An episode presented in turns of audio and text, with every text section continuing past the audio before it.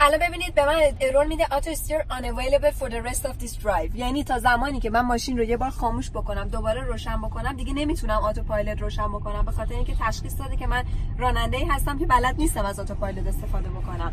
به خاطر همینم دیگه نمیتونم آتوپایلوت رو فعال بکنم تا زمانی که ماشین یه بار خاموش بشه دوباره روشن بشه. پس در طول مدتی که آتوپایلوت روشنه بعد دستا روی فرمون باشه. یه 5 6 بار ارور میده، اگر هر 5 6 باری که ارور میده به ارورش گوش نکنین کلا ماشین استاپ میکنه. پس تلاش کنید که این کار رو وسط اتوبان نکنین، وقت ماشین وسط اتوبان استاپ میکنه.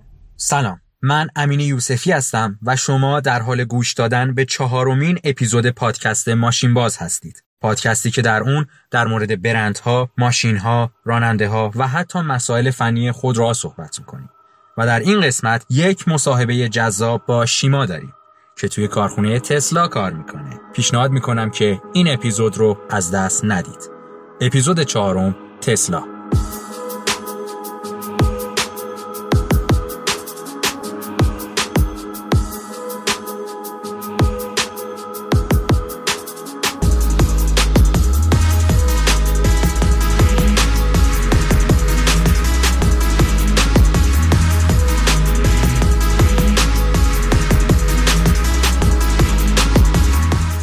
و اما تسلا، این کارخونه عجیب و غریب که رسما نسل بعدی خودروها رو انبوه سازی کرد. شاید اگه تلاش و پافشاری ایلان ماسک برای تحقق رویاهاش نبود، بقیه کمپانی‌ها هم به این زودیا وارد تولید تجاری خودروهای برقی نمی‌شدن. اسم تسلا پیوند خورده با شخصی به نام ایلان ماسک که خودش مؤسس اولیه این شرکت نبوده و با کمی تأخیر وارد هیئت رئیسه تسلا شده. از اونجایی که این شرکت تاریخچه‌اش که راستش تاریخچه‌ای که نداره، شرکتی که سال 2003 تأسیس شده، از داداش کوچیکه منم کوچیک‌تره و بهتره بریم که یکم در مورد خود آقای ایلان ماسک صحبت کنیم. قبل از هر چیزی بگم که ایشون دانشمنده، یا بهتره بگم که یک مهندس خبره است و در ضمن خیلی هم پول داره. اما مهمتر از همه ایشون یک رویاپردازه، به حدی که میشه واقعا بهش گفت دیوونه. مثلا من یکی دو نمونه از دیوونه بازیاشو برای شما بگم. ایشون گفته که تا همین چند سال آینده، و چند سال آینده هم یعنی 4-5 سال آینده، مسیر زمین مریخ رو براش میخواد خط تاکسی بزنه و از این راه کسب درآمد کنه. و این ایده از خیلی وقته که توی سر این آقاست، یعنی وقتی که هیچ کس فکرشو نمی‌کرد که کسی به جز ناسا بتونه به ماه و مریخ و فضا فکر کنه، ایشون میاد و یه شرکت خصوصی تأسیس میکنه به اسم اسپیس اکس. به چه قصدی؟ به قصد اینکه از راه مسافرکشی تو خط زمین مریخ کسب درآمد کنه. یا یه نمونه دیگه از تخیلات این بشر، پروژه‌ای به اسم هایپرلوپ که آدما داخل یه سری کپسول میشینن و این کپسول در مسیری خلا با سرعت بالا حرکت میکنه. سرعت بالا هم یعنی چیزی حدود 1300 کیلومتر بر ساعت. این آقای ایلان ماسک یه ویژگی دیگه هم از نظر من داره که تازگی‌ها داره کار دستش میده. اونم ویژگی جاه طلبی اونه. چون خیلی هم باهوشه و با همین هوش و تلاشش به خیلی جاها رسیده، ولی یک هم دیگه جوگیر شده. مثلا ارتباطش با سرکار خانم امبر هرد. خانم امبر هرد که دیگه اصلا نیازی به معرفی نداره و مصداق بارز فتبارک الله احسن الخالقین.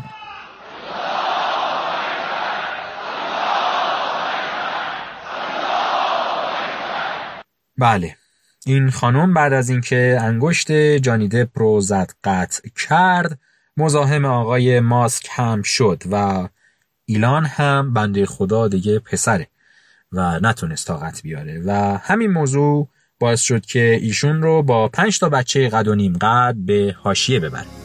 کدوم خواستم، کدوم جنون، کدوم عشق، شاید خیلی از این حرفا دروغه. یا در یک برنامه پادکستی ایشون یهو شروع میکنه به گل کشیدن. میگه در میان جنگل ما جمجمه خری را یافتیم، در میان جنگل ما استخوان‌های فک خری را یافتیم. ببخشید، در میان جنگل ما استخوان‌های فک خری را یافتیم. شاید این جمجمه تابستان است. کجا رفیق شعر؟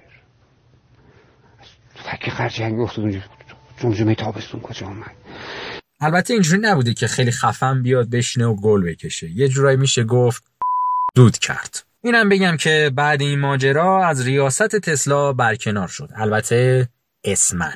این آقای پولدار و خوشتیپ که احتمالاً دلیل خوشتیپیش اینه که مادرش مدل بوده، اهل آفریقای جنوبیه و آفریقای جنوبی حسابش از بقیه آفریقا جداست.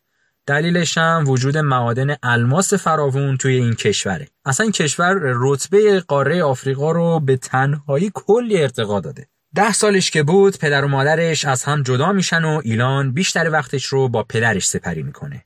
همون سال پدرش براش یه کامپیوتر میخره و ایلان ماسک جای خالی مادرش رو با کامپیوتر پر میکنه و به جای بازی کردن با کامپیوترش سعی میکنه بازی بسازه و در 12 سالگی یه بازی کامپیوتری میسازه و ازش $500 کاسبی میکنه.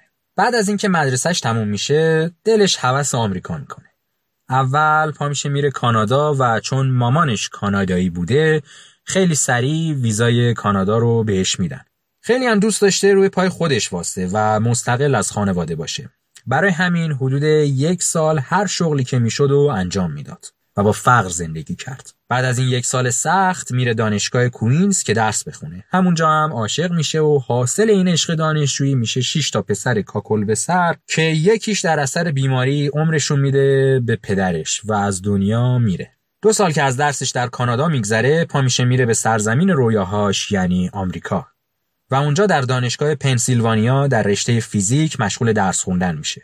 سال بعدش هم تصمیم میگیره در 2 رشته همزمان تحصیل کنه و یه لیسانس علوم اقتصاد هم علاوه بر فیزیک میگیره. ایشون 3 تا شرکت گردن کلفت به نامهای تسلا که موضوع اصلی ما هم هست، اسپیس اکس که توضیح دادم یه شرکت صنایع هوافضاست و پیپال که یه شرکت پرداخت الکترونیکی رو تأسیس میکنه. البته ایشون شرکت‌های دیگه‌ای هم تأسیس کرده اما شهرت این 3 تا شرکت از بقیه بیشتره. خب بس دیگه، بریم سراغ شرکت تسلا. این شرکت ریسک پذیر سال 2003 توسط 2 تا آقا به نام‌های اصلاً اسمشون مهم نیست، چون برای هیچ کس مهم نیست که این شرکت رو کی تأسیس کرده و مهم اینه که ایلان ماسک تأسیس نکرده. حتی این بنده‌های خدا ویکی‌پدیای فارسی هم ندارن که شما برین در موردشون تحقیق کنید. 1 ماه بعد از تأسیس این شرکت آقای ماسک خودش رو داخل هیئت مدیره جا میکنه. حدود 5-6 سال طول میکشه تا این شرکت سرمایه کافی رو برای تحقیقات خودش تامین کنه و همچنین آقای ماسک تو این مدت اولین سری موتورهای تسلا رو طراحی میکنه. اولین خودروی ساخته شده اسمش تسلا رودستر بود که یک خودروی کوپه و اسپورته با قابلیت پیمودن 320 کیلومتر به ازای هر بار شارژ کردن و 0 تا 100 بی‌نظیر 3.7 ثانیه. برای اینکه درک کنیم چقدر شتاب این ماشین بی‌نظیره باید بگم که لامبورگینی اونتادور با یک موتور 12 سیلندر 6.5 لیتری شتابی معادل همین خودروی کاملا الکتریکی رو داره. نکته‌ای که نباید فراموش کنیم صدای ماشینه. چرا تسلا سعی میکنه زیباترین صدای دنیا رو حذف کنه؟ آقای قاضی من اعتراض دارم. ایشون در چارچوب صلاحیت دادگاه حرف نمیزنن و اتهامات ایشون قابل اثبات نیست. اعتراض آقای دادستان وارده. آقای دکتر مصدق لطفاً در رابطه با مسائل مجروحه صحبت بفرمایید. حتی تسلا سعی کرده با طراحی خاص تایرها و گلگیرها صدای تایرها رو از بین ببره. البته بعدش که دیدن این موضوع بی صدایی یکم ضایع است، خبرایی به گوش رسید که کلاً همه کمپانیایی که ماشین برقی تولید میکنن قانون مجبورشون میکنه که صدای ماشین رو مصنوعی تولید کنن. البته من بعید میدونم این ماجرا به جایی برسه. بعد از موفقیت رودستر تسلا تصمیم گرفت خودروهای سدان و خانوادگی هم تولید کنه که دیگه لزوما اونقدر اسپورت هم نباشه. راستش من فکر میکنم دلیل اینکه تسلا با یه خودرو اسپورت خیلی حرفه‌ای و پرقدرت شروع کرد این بود که میخواست خودش رو به شرکتایی که سوپر اسپورت میسازن مثل لامبورگینی و فراری نشون بده و خودش رو اثبات کنه. بهشون بگه که دوران شکوهمندی شما دیگه سر اومده. تسلا به چیزی که میخواست رسید و وزارت انرژی آمریکا یه وام قلمبه به شرکت تسلا داد. این وام هم کمک مالی و هم کمک معنوی بسیار خوبی در قالب شهرت و اعتبار برای تسلا محسوب میشد. و بعد از این شهرت تسلا مدل S رو وارد بازار کرد. یک سدان کاملا الکتریکی با آمار و ارقامی شبیه یک سوپر اسپورت. این خودرو با هر بار شارژ کردن میتونست چیزی حدود 500 کیلومتر مسافت رو طی کنه. فکر کنم همین مسافت بالا باعث شد که مردم به دنبال خرید این خودروی لوکس تمام برقی و صد البته گرون قیمت روی بیارن. تسلا همیشه یه مشکل اصلی برای تجاری سازی خودروهاش داشته و اونم مسئله قیمت ماشیناشه. تسلا روستر در ابتدای ورودش هم قیمت یک پورشه 911 قیمت داشت. اما تسلا در هر مرحله تونست قیمت ماشین رو تقریبا نصف کنه تا جایی که الان شما با حدود $35,000 میتونید صاحب یک تسلا شید. چیزی در حدود قیمت یک تویوتای کمری و این یک موفقیت بزرگ برای تسلا محسوب میشه. از موفقیت‌های بعدی تسلا برای جذب مشتری و متقاعد کردن اونا برای اعتماد به تسلا ساختن باتری‌هایی با طول عمر بالا بود که تسلا حدود 10 سال این باتری‌ها رو گارانتی کرده و تضمین میکنه که مشکلی تا 10 سال پیدا نمیکنن. ساخت سوپرشارژرهای کمپانی تسلا موتورز که فراوون در قاره آمریکا و اروپا مشاهده میشه، یکی دیگه از دلایلی بود که باعث شد مردم به این کمپانی اعتماد کنن. مدت زمانی هم که شما در این ایستگاه‌ها برای شارژ کردن ماشینتون احتیاج دارید، یه چیزی در حدود نیم ساعت تا یک ساعته. اما مهمتر این که این ایستگاه‌ها ماشین شما رو رایگان شارژ میکنن. بذارید یه مقایسه انجام بدیم تا بهتر درک کنیم. شما در یک مسیر 1000 کیلومتری با یک خودرو با مصرف سوخت 7 لیتر به ازای هر 100 کیلومتر باید 70 لیتر بنزین بزنید. در مملکت خودمون که میشه 210,000 تومان. در بلاد کفر قیمت بنزین متفاوته، ولی به طور میانگین چیزی حدود $1.4 به ازای هر لیتر باید خرج کنید که توی این مسیر 1000 کیلومتری حدوداً میشه $100. یعنی اگه این مسیر رو 5 بار طی کنید با هزینه‌ای که با سوار شدن یک خودروی برقی طی کردید، میتونید یه اپل واچ شیک برای خودتون بخرید. یعنی حتی اگه تموم شدن نفت و آلودگی محیط زیست به کیف و کفشتون باشه، همین صرفه‌جویی خودش باعث رغبت آدم‌ها به خرید تسلا میشه. بعد از قدرت‌نمایی مدل S، حالا نوبت ورود تسلا به دنیای کراس اوورها و SUV ها رسید. با رونق خودروهای کراس اوور و تمایل مردم به خریدن کراس اوورها، تسلا هم مثل لامبورگینی، بنتلی، رولز رویس به این زمینه وارد شد. با خودروی بی‌نظیر و کاملاً بی صدای تسلا X که هم خیلی به لحاظ فنی و آمار و ارقام ماشین خوبیه و هم ظاهر زیبایی داره. درهای این ماشین هم خیلی زیبا رو به هوا باز میشه. البته مدل باز شدنش با لامبورگینی و مکلارن فرق داره و مدل مخصوص خودشه که یه جورایی تداعی کننده حرف X هم هست. بعد از تسلا X نوبت به رونمایی از ارزونترین و اقتصادی ترین خودروی این شرکت رسید به نام تسلا 3. سال 2016 این شرکت اقدام به پیش فروش این خودرو کرد و چیزی که مشاهده شد استقبال بی‌نظیر مردم از این خودرو بود، به طوری که 3 برابر تمام سفارش‌های مدل S تا اون زمان تقاضا برای پیش خرید مدل 3 بود. و خب از خوششانسی ایلان ماسک بود که دولت آمریکا هم از پروژه تولید تجاری خودروهای برقی حمایت کرد. تسلا 3 همونطور که از روی قیمتش هم میشه حد زد، نسبت به تسلا S و X از مشخصات فنی پایین‌تری برخورداره، از جمله مسافتی که این خودرو میتونه طی کنه، اما در نهایت از مدل S و X به صرفه تره.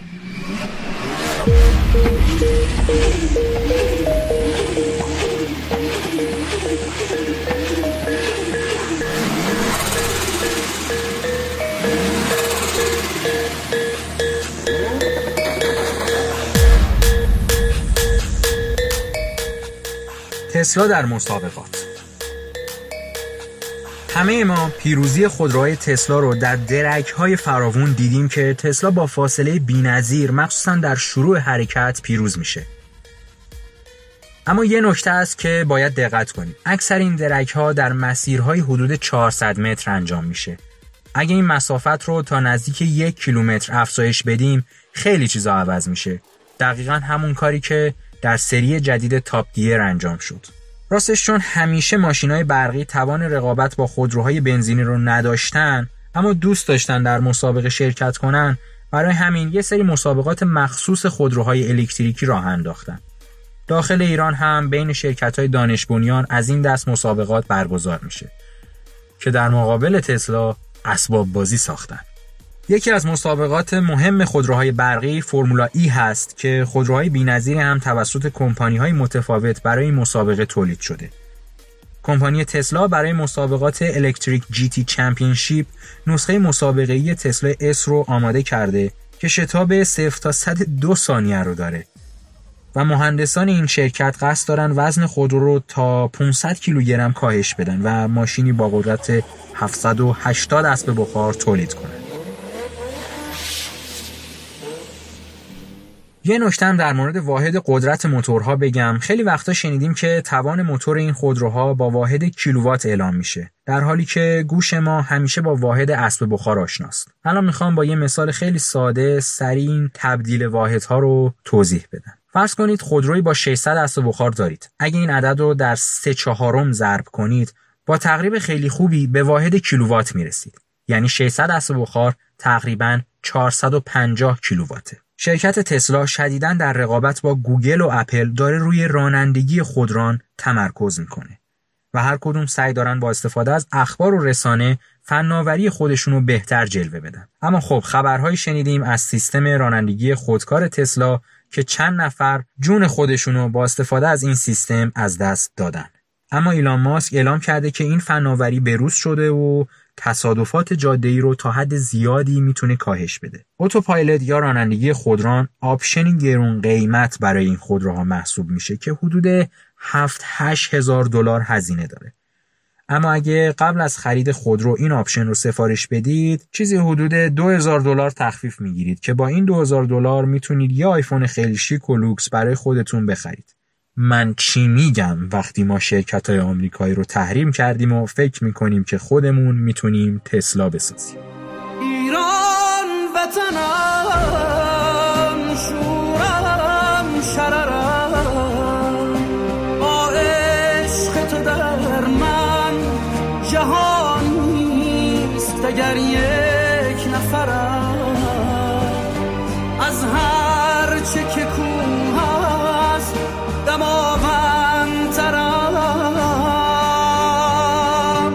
و اما سورپرایز این قسمت. شنوندگان عزیز، صدای ما رو میشنوید از کالیفرنیا، آمریکا.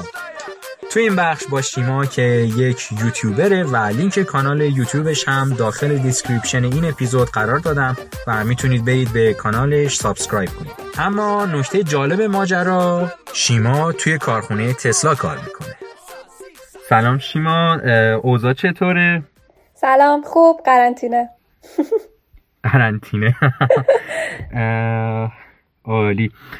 به عنوان سوال اول، تو یه کانال یوتیوب داری که توش خیلی چیزا پیدا میشه، یعنی تقریبا همه چی هست، اما یه نکته داره، اونم اینه که عاشق تسلا هستی و در مورد هیچ برند دیگه فیلم نساختی. این ماجرای عشق به تسلا از کجا میاد؟ از کجا شروع شد؟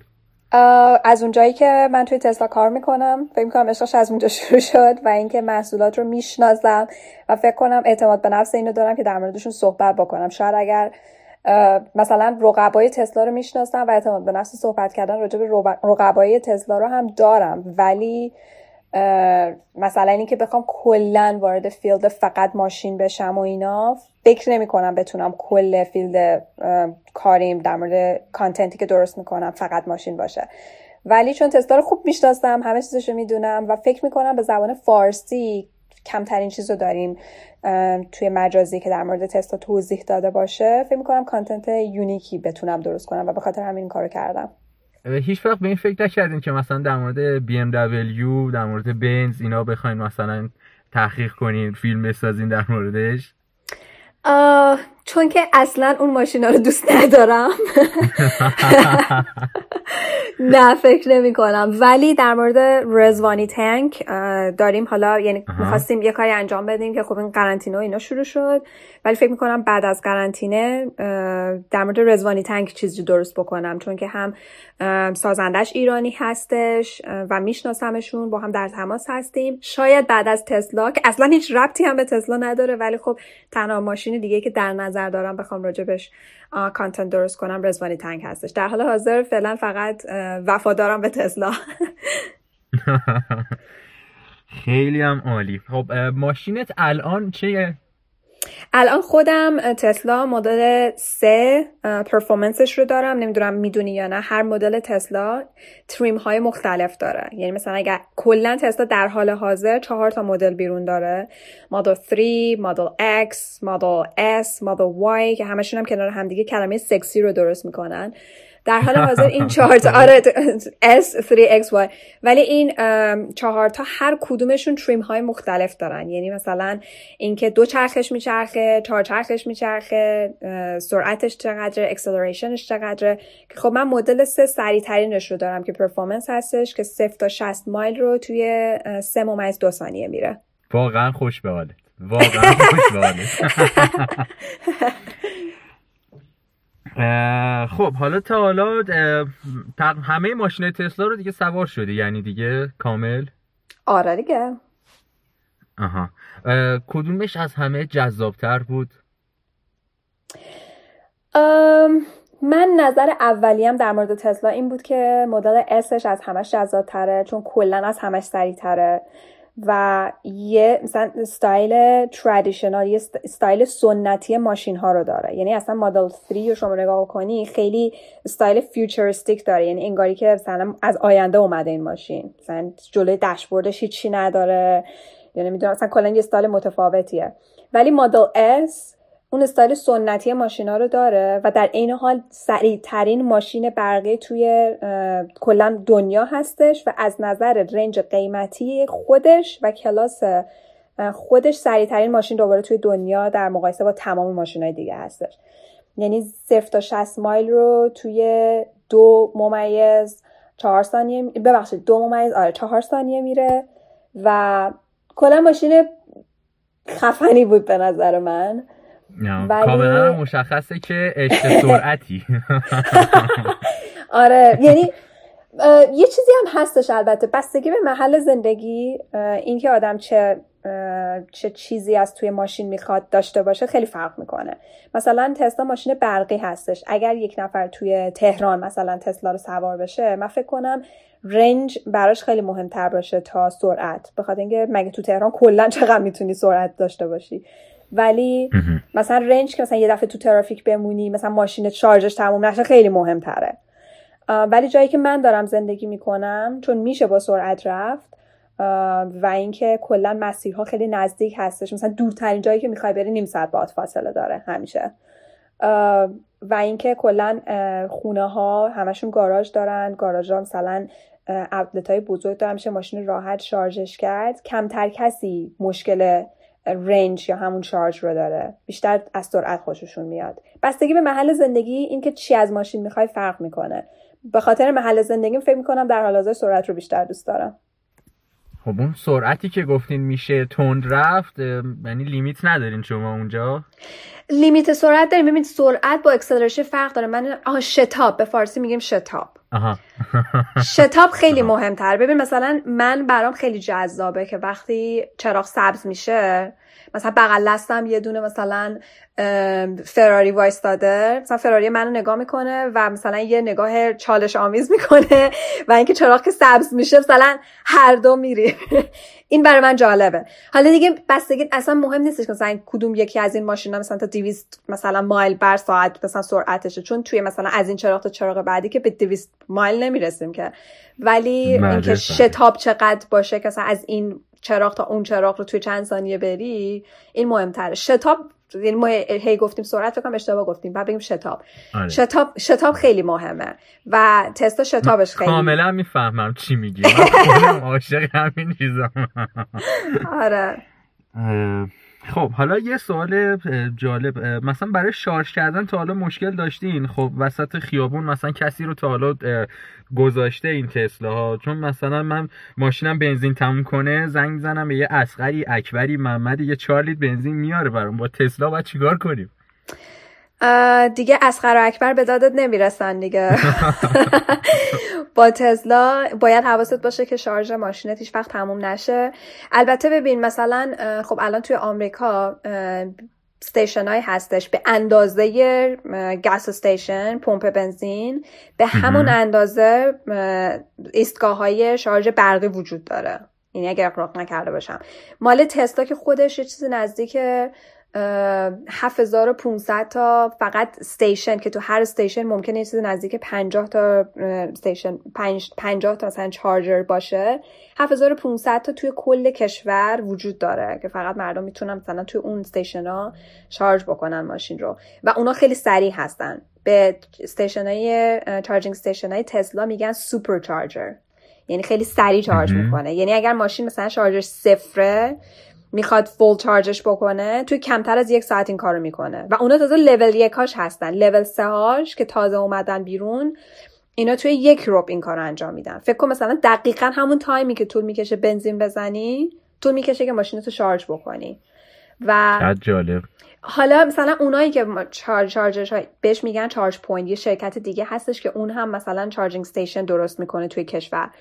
اونا به سرعت تسلا نیستن ولی تعدادشون خیلی زیاده. یعنی احتمال این که مثلا یه جا باشی اصلا چارجینگ استیشن دور و برت نباشه خیلی کمه، خیلی خیلی کمه. پس یعنی ماشین بخواد شارژش تموم بشه، راحت میتونی یکی از این استیشن‌ها رو پیدا بکنی و بری شارژ بکنی. ماشین خودش نشون میده، توی داشبورد ماشین نشون میده که چه جاهایی میتونی شارژ بکنی ماشین رو، و خیلی سریع شارژ میکنی و تموم میشه. اما شاید جالب باشه بدونید که تسلا هم دیدید مثلا ماشین بنزینیا یه بنزین ذخیره دارن تا یه مقداری، مثلا وقتی چراغش روشن میشه هنوز یه مقداری بنزین داره. آره یه چراغ روشن میشه، آره اخطار میده. خب آره تسلا هم اندازه 50 مایل این قضیه رو داره. یعنی خیلی ما اعلام نمی‌کنیم، شاید جایی رو پیدا نکنیم و اندازه 50 مایل این هست که شارژش تموم میشه، هنوز میتونه رانندگی بکنه. آها یه چیزی تهش مخفی گذاشتین برای اینکه طرفو نذاره نذاره، ولی واقعا نمیشه چیز کنه. بعد ماشین رو تو کنه دیگه، تو چی میشه؟ بعد بیاد ماشین ببره ماشین رو، به فارسی چی میگه؟ آره. جر سقیل بیاد ببره، یدک بکشه. آره آره. خب پس سعی کنیم که شارژ به موقع انجام بدیم. بعد یه نکته‌ای که هست، اینجا اعلام میکنن که قیمت بنزین 3 برابر میخواد بشه، بعد یهو پمپ بنزینا همه چند کیلومتر صفاش طول میکشه. اصلا این ایستگاه شارژ شلوغ هست، همیشه یه نفر توشه، چند نفر توشن، چه جوری ماجراش؟ جواب این سوال یه خورده طولانی میشه چون چند تا نکته داره توش. اولا اینکه خب ببین یک سری از مدل های تسلا هستن که به خاطر اینکه قیمت ماشین بیشتره، مدل X و مدل S، اینها توی هر کدوم از این چارجینگ استیشن ها که مال تسلا هستن به صورت رایگان میتونن چارج بکنن، هیچ پولی نباید بدن. بنابراین مشخصا تعداد کسانی که مدل S و X دارن توی این استیشن ها بیشتر هستش، چون ترجیح میده به جای اینکه توی خونش مثلا پول برقو بده توی خونه شارژ بکنه، بره توی این چارجینگ استیشن ها چارژ بکنه به صورت رایگان. ولی یه موردی که هستش اینه که وقتی ماشین چارژ بشه و طرف همچنان ماشین رو همونجا نگه داره و باعث بشه این صف طولانی، چون میکنن دیگه معمولا، مثلا چون 1 ساعت طول میکشه، ماشین رو میزنن به شارژ، میرن خرید میکنن، غذا میخورن، میرن یه کار دیگه میکنن. ولی اگر ماشین کامل شارژ شده باشه، کامل که میگم 90% اجازه نمیدن 100% بشه، تا 90% شارژ شده باشه و صاحب ماشین نیاد ماشین رو برداره از جای پارک که جای گذاشته داره شارژ میکنه، این هر دقیقه $1 جریمه میشه. یعنی مثلا اگر 5 دقیقه ماشین رو بذاره اونجا بمونه، مثلا 5 دقیقه طول بکشه که بیاد ماشینشو برداره، $5 باید پول بده، که خب مبلغ قابل توجهیه. برای همین هم این قضیه باعث شده که خیلی آدما حواسشون هستش و به محض اینکه ماشینشون کامل شارژ میشه میرن. حالا بعضی استیشن‌ها هستن توی یه منطقه پر رفت آمد هستن و اینکه نزدیک‌هاش دیگه استیشن دیگه نیستش، اونجور جاها شلوغ میشن و ممکنه که آدمایی که وایستادن چارج بکنن مجبور بشن به اندازه مثلا مدت خیلی طولانی وایستن تا بخوان چارج بشه. اما قضیه اینجاست که تسلا پلن اولیه‌اش این بودش که در واقع یه کاری بکنه که آدما تو خونه ماشیناشون رو چارج بکنن. یعنی شب که میرسی خونه ماشینتو بزنی به برق، درست همونجوری که تلفن همراهت رو استفاده می‌کنی. مثلا شب میرسی خونه، تلفن تو گوشیتو میزنی به شارژ، صبحم شارژ شده میری بیرون دیگه. تسلا هم دقیقاً همین پلنش این بوده که آدما توی خونه ماشینشون رو چارج بکنن و در واقع این استیشن‌های خارج از منزل بابت مثلا کسانی هستن که رود تریپ میرن، مثلا داره میره سفری که مثلا تا 2 روز خونه نیست، مثلا یک روز مثلا بعد در طول راه هی چارج کنه دوباره به سفرش ادامه بده. بیشتر منظور این بودش. ولی خب حالا طول میکشه تا جا بیفته. یه سری آدما هستن تسلا دارن ولی خونه‌ای که گاراژ داشته باشه ندارن، باز خونه‌شون گاراژ داره ولی مثلا اوتلت بزرگ که میگم میخوام مثلا شنونده هات آشنا باشن باهاش، چون که ولتاژ 220 بهتر هستش برای چارج کردن ماشین و هر خونه ولتاژ 220، یعنی اوتلتی که ولتاژ 220 داشته باشه توی خونش نداره، باید بذارن. بعضیا ندارن، گاراژشو ندارن، حالا هر کسی یه مشکلی داره و هر حال باعث میشه که بره توی این چارجینگ استیشن‌ها چارج بکنه و صف طولانی بشه. ولی در کل همیشه نیستش، یه وقتایی یه سری چارجینگ استیشن ها ممکنه که شلوغ باشن.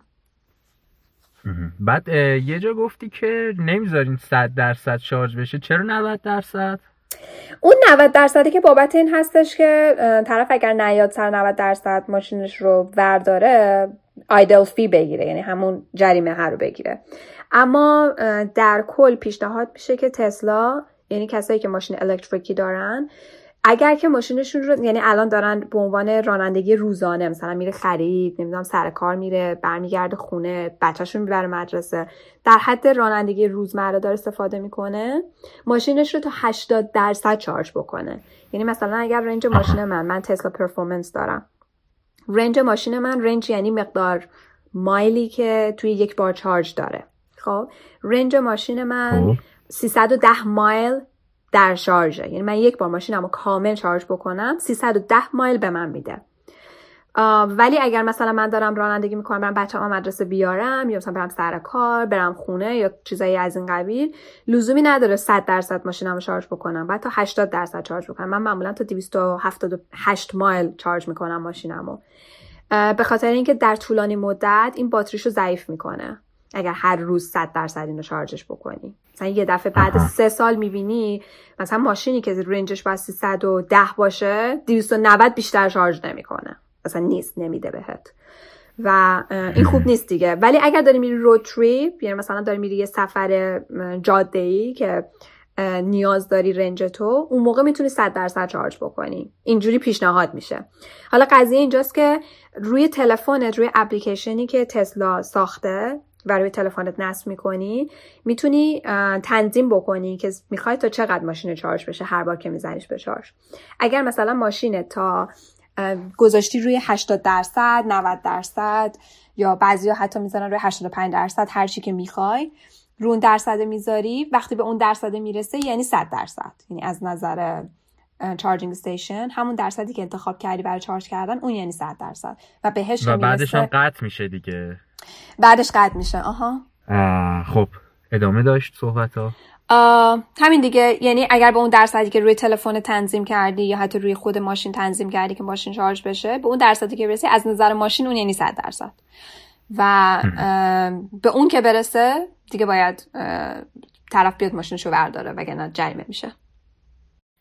خب یه سوال من در مورد آتوپایلوت تسلا داشتم، شاید بشه گفت یه سری سوال. از قیمتش و دقتش چقدر میشه به این آتوپایلوت تسلا اعتماد کرد؟ من شنیدم یه چند نفر آدمو کشته. ببین درسته. آره ببین، حالا بذار اینو کامل برات توضیح بدم. اولا که آتوپایلوت تسلا الان 2 تا قسمت داره.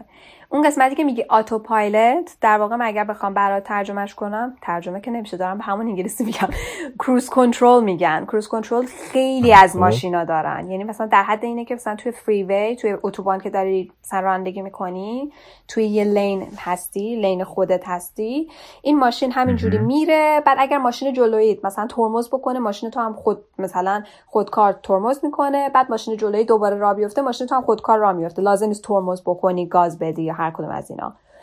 این یه کروز کنترل هستش، حالا تسلا بهش میگه آتوپایلت. اوکی، که دقت خیلی خوبی هم داره، مگر اینکه لینی که داری توش رانندگی میکنی یه دفعه وسط لین مثلا بسته بشه. مثلا دیدی مثلا شهرداری میاد اتوبان یه دفعه یه لین رو وسطش میبنده بدون اینکه اخطار داده باشه. خب ماشین نمیدونه که اون لین بسته است، همینجور ادامه میده، ممکنه یه دفعه بخوره تو این بتون چیزا هستن، آهنی هستن وسط اتوبان. آره ما اینجا همه مدل خرابکاری وسط اتوبان حتی دیده شده، خط غیب شده. دقیقاً اگر اینجا همین اتفاق بیفته و طبق گوگل مپ، چون تسلا به گوگل مپ وصله، طبق گوگل مپ اون لینه وجود داره ولی در واقعیت وجود نداره، ماشین قاطی میکنه، مثلا ممکنه دفعه بزنتت به بتون. بعد به همین دلیل هستش که یکی از قوانین روشن کردن آتوپایلت این هستش که راننده باید دستش روی فرمون باشه و اگر دستش رو از روی فرمون برداره، ماشین هی بهش اخطار میده، هی بینگ بینگ بینگ بینگ، هی اخطار میده که دستتو بذار روی فرمون و اگر تا 4 بار این اخطار رو بده و راننده دستش رو روی فرمون نذاره، آتوپایلت قطع میشه، یعنی ماشین برمیگره به حالت عادی رانندگی. و در واقع زمانی که راننده داره آتوپایلت رو روشن میکنه روی ماشینای تسلا، یک ویوری وجود داره روی صفحه. ویور یعنی یک عهدنامه که نمیدونم به فارسی، ویور یعنی یک چیزی که امضا میکنی، میگی که آره من میدونم، حواسم هستش. این اختیار رو مثلا ازت میگیره که بعدن که اگر تصادف کردی با آتوپایلت بودی، بیای بگی که با آتوپایلت بودم. در واقع اونو داری امضا میکنی وقتی داری روشنش میکنی، ماشین رو، آتوپایلت و ماشین رو داری روشن میکنی. و به این دلیل هیچ کس تا الان نتونسته تسلا رو ببره دادگاه بگه که من به خاطر آتوپایلت مردم. یعنی خانواده های کسی که فوت شده، به خاطر اینکه اون شخص وقتی آتوپایلت رو روشن کرده به تسلا قول داده که حتی اگر داره با آتوپایلت رانندگی میکنه، همچنان راننده هستش، همچنان مسئوله و باید حواسش باشه و باید دستش به فرمون باشه و نباید تکیه بکنه به آتوپایلت. این قضیه هستش. یک مورد دیگه، یه آتوپایلت گفتم 2 قسمت داره. قسمت دوم بهش میگن فول سلف درایوینگ، یعنی رانندگی خودکار، یعنی فقط آتوپایلت نیست، ماشین خودش رانندگی میکنه برات، که اون قیمت داره، یعنی کسی اگر اون رو بخواد اضافه بکنه به ماشینش باید $7,000 در حال حاضر اضافه تر پول بده، در آینده مثل این که قرار بشه $8,000، 2 ماه دیگه مثل این که قراره گرونتر بشه. زمانی که اون رو میخره شخص، به این معنی نیستش که الان ماشینش میتونه راحت واسه خودش راه بره، این هیچ کاری لازم نیست بکنه. یک سری آپشن ها در حال حاضر بیرونه و میتونه از اون آپشن ها استفاده بکنه. یه سری آپشن ها در آینده اکتیو میشه. منتها کسی که این آتوپایلت فول سلف درایوینگ رو میخره، ما بهش میگیم FSD. اول کلمه فول، اول کلمه سلف، اول کلمه درایوینگ، خلاصه میگیم FSD. کسی که FSD رو میخره، هرچی آپدیت جدید تسلا بده بیرون، اون آپدیت ها رو دیگه براش رایگان میگیره دیگه، چون آردی FSD رو خریده. حالا در حال حاضر چه آپدیت هایی بیرونه؟ در حال حاضر آپدیت هایی که بیرون هستش اینه که مثلا هم توی اتوبان داری رانندگی میکنی، میخوای مثلا لین تو عوض کنی، میخوای بری لین راست یا لین چپ، این چراغ راهنما تو روشن میکنی به سمت راست یا چپ، ماشین خودش لین رو عوض میکنه. یعنی اگر توی نقطه کورت ماشین دیگه ای باشه و نتونه لین عوض کنه، این کارو نمیکنه. ولی اگر نقطه کورت خالی باشه، خیلی راحت لین رو عوض میکنی، یعنی خیلی سیفتیش بالاتره. خیلیا وقتی خودشون رانندگی میکنن نقطه کور رو تشخیص نمیدن، ماشین این تشخیص رو میده. و اینکه وقتی که مثلا میری رستوران، بعد مثلا همه پارکینگ‌ها شلوغه، میتونی ماشین بیای بیرون، ماشین رو بذاری خودش بره، خودش رو پارک کنه، خودش میره میگرده، جای پارک پیدا میکنه. آره این آپشن الان بیرونه، خودش میره خودش رو پارک میکنه.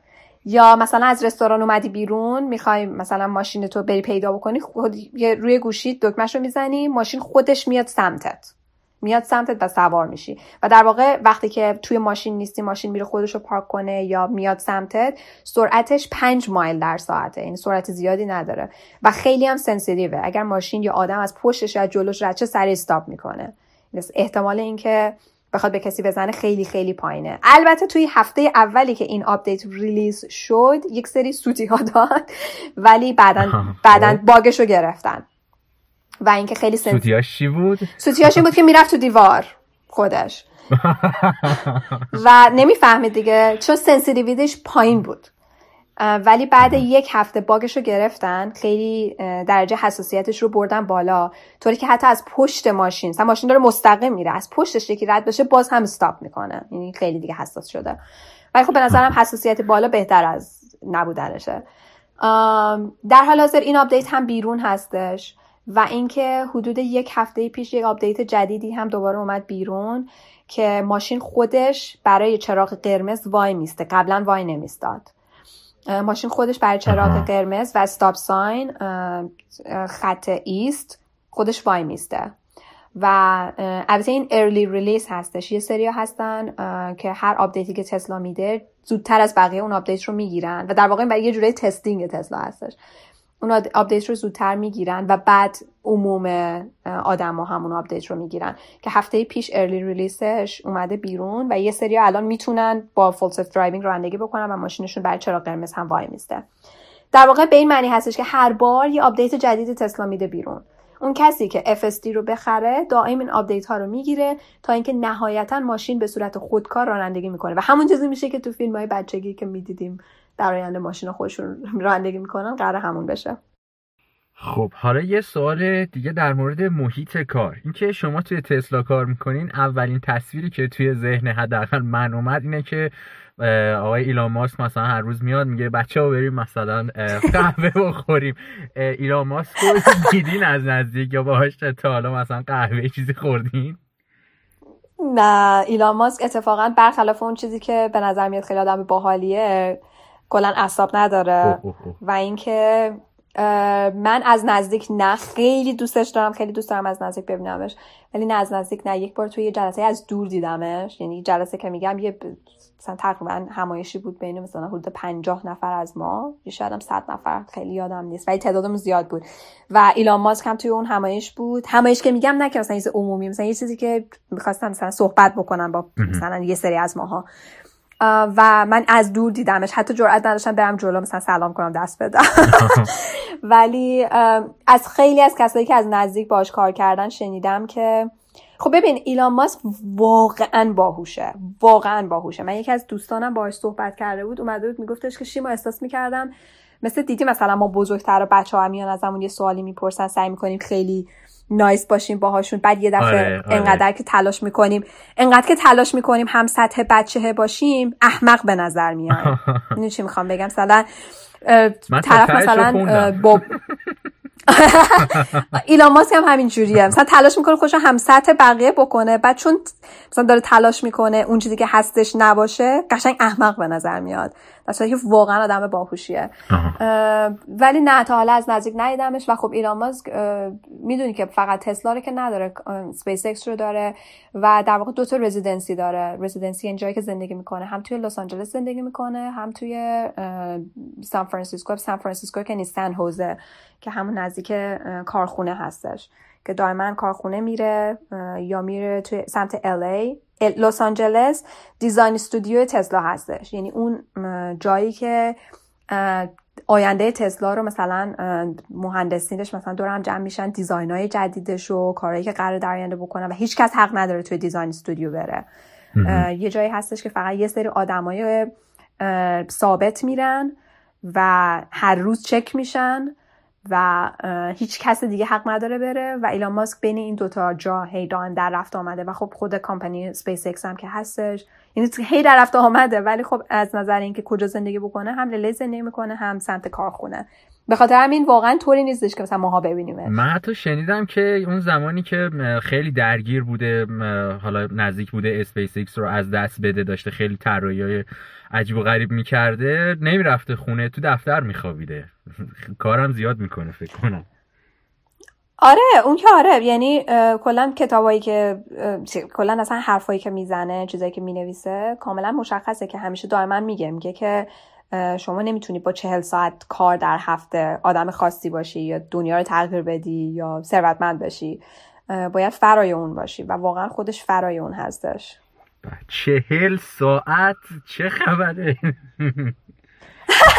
دیگه 40 ساعت عادیه دیگه، ماها 40 ساعت در هفته کار میکنیم دیگه. میگی یعنی 40 ساعت کمه. خوش با حالتون به خدا. خب به عنوان آخرین سوال نیست، البته یکم طولانی شد ببخشید. توی آمریکا مردم چقدر تمایل به خرید تسلا دارن؟ اصلا شنیدم که تسلای ماشین گرونیه، حالا اخیراً ارزونتر شده. ماشین بچه پولداراست کلا. ببین تسلا به عنوان یک ماشین برقی توی کلاس خودش ماشین گرونیه.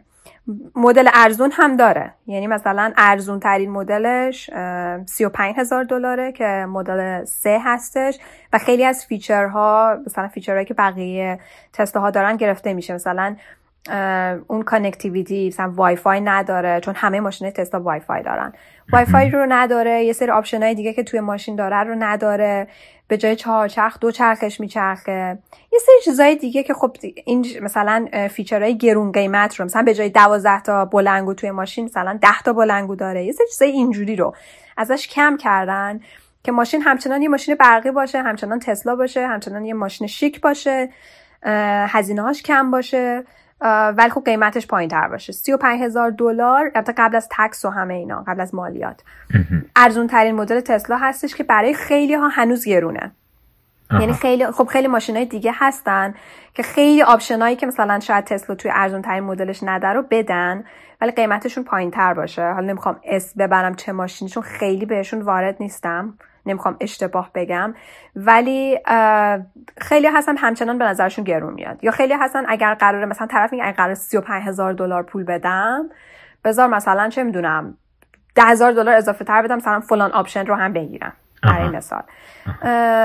اگر کسی بخواد تمام آپشن هاش رو بگیره، مثلا من ماشینی که خودم گرفتم همون مدل 3 هستش که $35,000 هم هست، ولی مثلا من پرفورمنسش رو گرفتم که بالاترین مدل، اون بالاترین تریم اون مدل هستش و فول سلف درایوینگ FSD رو هم براش گرفتم. یعنی اون ماشین یه چیزی بعد از مالیات یه چیزی نزدیک $72,000 شد. نمیدونم، یعنی بستگی به اینکه چه آپشنی بگیری، چی اضافه کنی، چی کم کنی، قیمتش تغییر میکنه. یه 10,000 تا دیگه میذاشتی روش میتونستی لند کروزر بخری، ولی ترجیح دادی تسلا بخری. وای تو رو خدا، نگو لند کروزر چیه.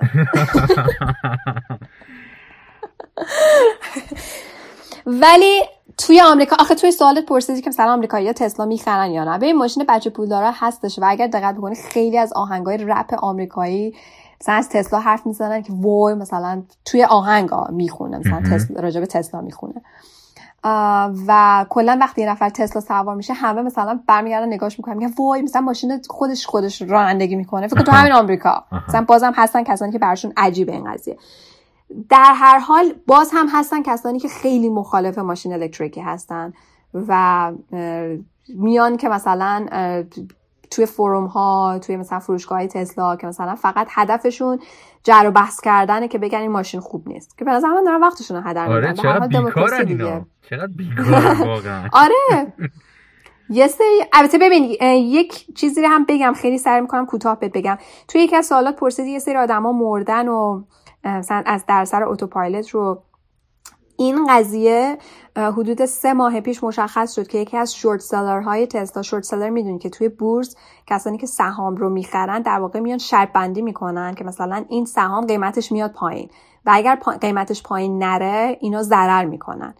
یکی از این شورت سلرها که در واقع شرط بندی میکرد روی سهام تسلا که سهامش بیاد پایین ولی برعکسش اتفاق میافتاد، برای اینکه تلاش بکنه سهام تسلا رو بیاره پایین یک پرونده درست کرد و تمام آدمهایی که در اثر مثلا سرعت تسلا مثلا برگشتن گفتن که آره این یک دفعه خودش واسه خودش سریع میره و یک پرونده ای رو درست کردن که در واقع توی دادگاه‌های آمریکا داشت بررسی میشد که ببینن که آیا این واقعا درست هستش یا نه، که بعد مشخص شد که این قضیه درست نبوده و اون شورت سلر در واقع تمام این قضیه رو سرهم کرده. یعنی چیزهای منفی، میدیای منفی در مورد تسلا خیلی زیاده. خیلی هستن تلاش میکنن که بد نشونش بدن، به خاطر اینکه پشتشون کسانی هستن که از گاز و بنزین و اینا پول در میارن و واقعا اینکه صنعت بره اون سمت به نفعشون نیستش. عجب نامردی بود اون آقا، ما رو هم به اشتباه انداخت. خدا ببخش. حالا نمیدونم آقا بود یا خانم. و به عنوان سوال آخر، ماشین بعدی چیه؟ من فکر کنم سایبرتراک رو بگیرم، به خاطر اینکه سایبرتراک قراره که حدود 1.5 سال دیگه ریلیز بشه و من هم رجیستر کردم، یعنی پیش پرداختش که مبلغی نبود، همش $100 بود، ولی فکر میکنم توی 5 دقیقه اولی که ماشین ریلیز شد من سریع ثبت نام کردم براش و فکر کنم تا 1.5 سال دیگه همچنان بتونم با مادل 3 دوام بیارم تا سایبر تراک تسلا بیاد بیرون. میدونی که یه تراک بزرگ هستش، همونی که اومد ایلان شیشه‌شو امتحان بکنه، از شیشه شکست. تو متن پادکست هم حسابی از خجالت سایبر تراک در اومدیم. اتفاقا خود تسلا یه تیشرتای داده بیرون که عکس همون شیشه شکسته روشه. اینم روش خوبیه برای اینکه بگی ضایع نشدم. ببین زایی که شده، ولی من حرفی که خوشم اومد وقتی که بعد از اون اتفاق افتاد زد این بودش که همیشه جا برای پیشرفت وجود داره، همیشه جا برای این که تصحیح بکنیم، درستش بکنیم و باعث پیشرفتش بشیم وجود داره و خب حقیقته. یعنی حتی اگر توی اون قضیه هم، توی اون ایونت همین اتفاق نمی افتاد، مطمئناً وقتی ماشین می اومد بیرون یه مثلا سوتی ازش در می آوردن و توی پروداکشن تصحیحش می‌کردن. حالا چه بهتر که همون روز اول معلوم شد. آره، ولی خیلی ماشینه اصلا عجیبیه، فکر کنم انقلابی باشه در طراحی ماشینا. آره، من حس می‌کنم مثلا از شبیه ماشیناست که انگار از آینده اومدن. قطعاً، اصلا من فکر کنم از آینده اومده. این فیلم گاردینز اف گالاکسی رو دیدی؟ مثلا ماشینا که سوار میشه شبیه ماشیناست. آره. خب دست درد نکنه، خیلی ممنونم از این که اومدی با من مصاحبه کردی و اطلاعات بسیار خوب تو در اختیار ما قرار دادی. خواهش میکنم، مرسی از اینکه منو داشتین. خیلی ممنون، خدافظ. مرسی، خدافظ.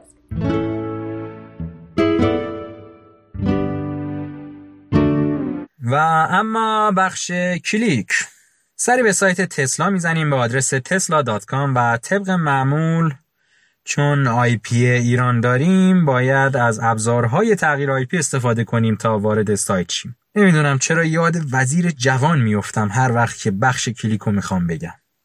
بگذاریم، سایت بسیار شیکی داره، خیلی ساده است، نوشتنی های سایت هم بسیار کمه و 4 ماشین مدل S، X3 و Y برای فروشه. به علاوه این که میتونید پنل خورشیدی و یا حتی سقف خورشیدی هم سفارش بدید تا داخل خونه خودتون به رایگان برق تولید کنید. البته اینا همه خیالات خامه، چون به احتمال خیلی زیاد شما در ایران زندگی میکنید. به زودی سایبرتراک هم به مجموعه خودروهای قابل سفارش اضافه میشه. در مورد سایبرتراک هم یه سری توضیحات بدم. اولا اینکه در همه دنیا این خودرو معروفه به اینکه یه بچه 4 ساله اونو طراحی کرده، اصلا شبیه ماشینای معمولی نیست و به هدف رقابت با فورد سری F تولید شده. البته این طراحی با در نظر گرفتن آقای ماسک و تفکراتش و شرکت اسپیس ایکس منطقی میشه. ایشون در مراسم رونمایی از این خودرو سعی داشت خیلی باحال و کول و با نشاط به نظر بیاد، اما حسابی حالش گرفته شد. مثلا اینکه یه سری گوی آهنی به شیشه ها زدن و ایلان ماسک گفته بود که نمیشکنه، ولی شیشه ها گفتن که بشکنه. بگذاریم. یا یه پتک برداشتن و به یه آدم گولاخ گفتن که محکم به در این ماشین ضربه بزن و خب طبق حرفای ماسک نباید هیچی میشد، ولی در رفت تو.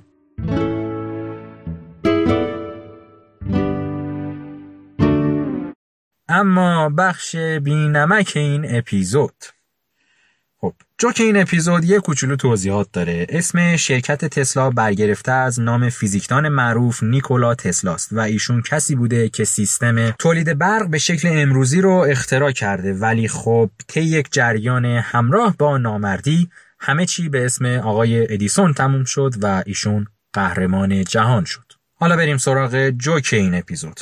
2 دوست در حال مکالمه. اولی میگه فکر کنم یه نفر تسلای منو دزدیده. دوستش جواب میده گمونم از این به بعد جای تسلا باید ادیسون صداش کنی.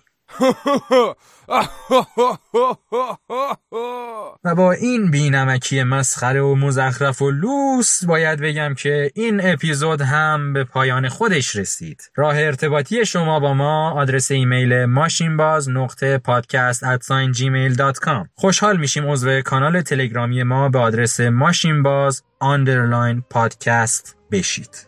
اگر از این اپیزود لذت بردید، اونو به بقیه دوستانتون هم معرفی کنید. تا اپیزود بعد، خدا نگهدار. سخت است بدانی لب از لب نگشایی، سخت است خودت باشی و بیرنگ نباشی.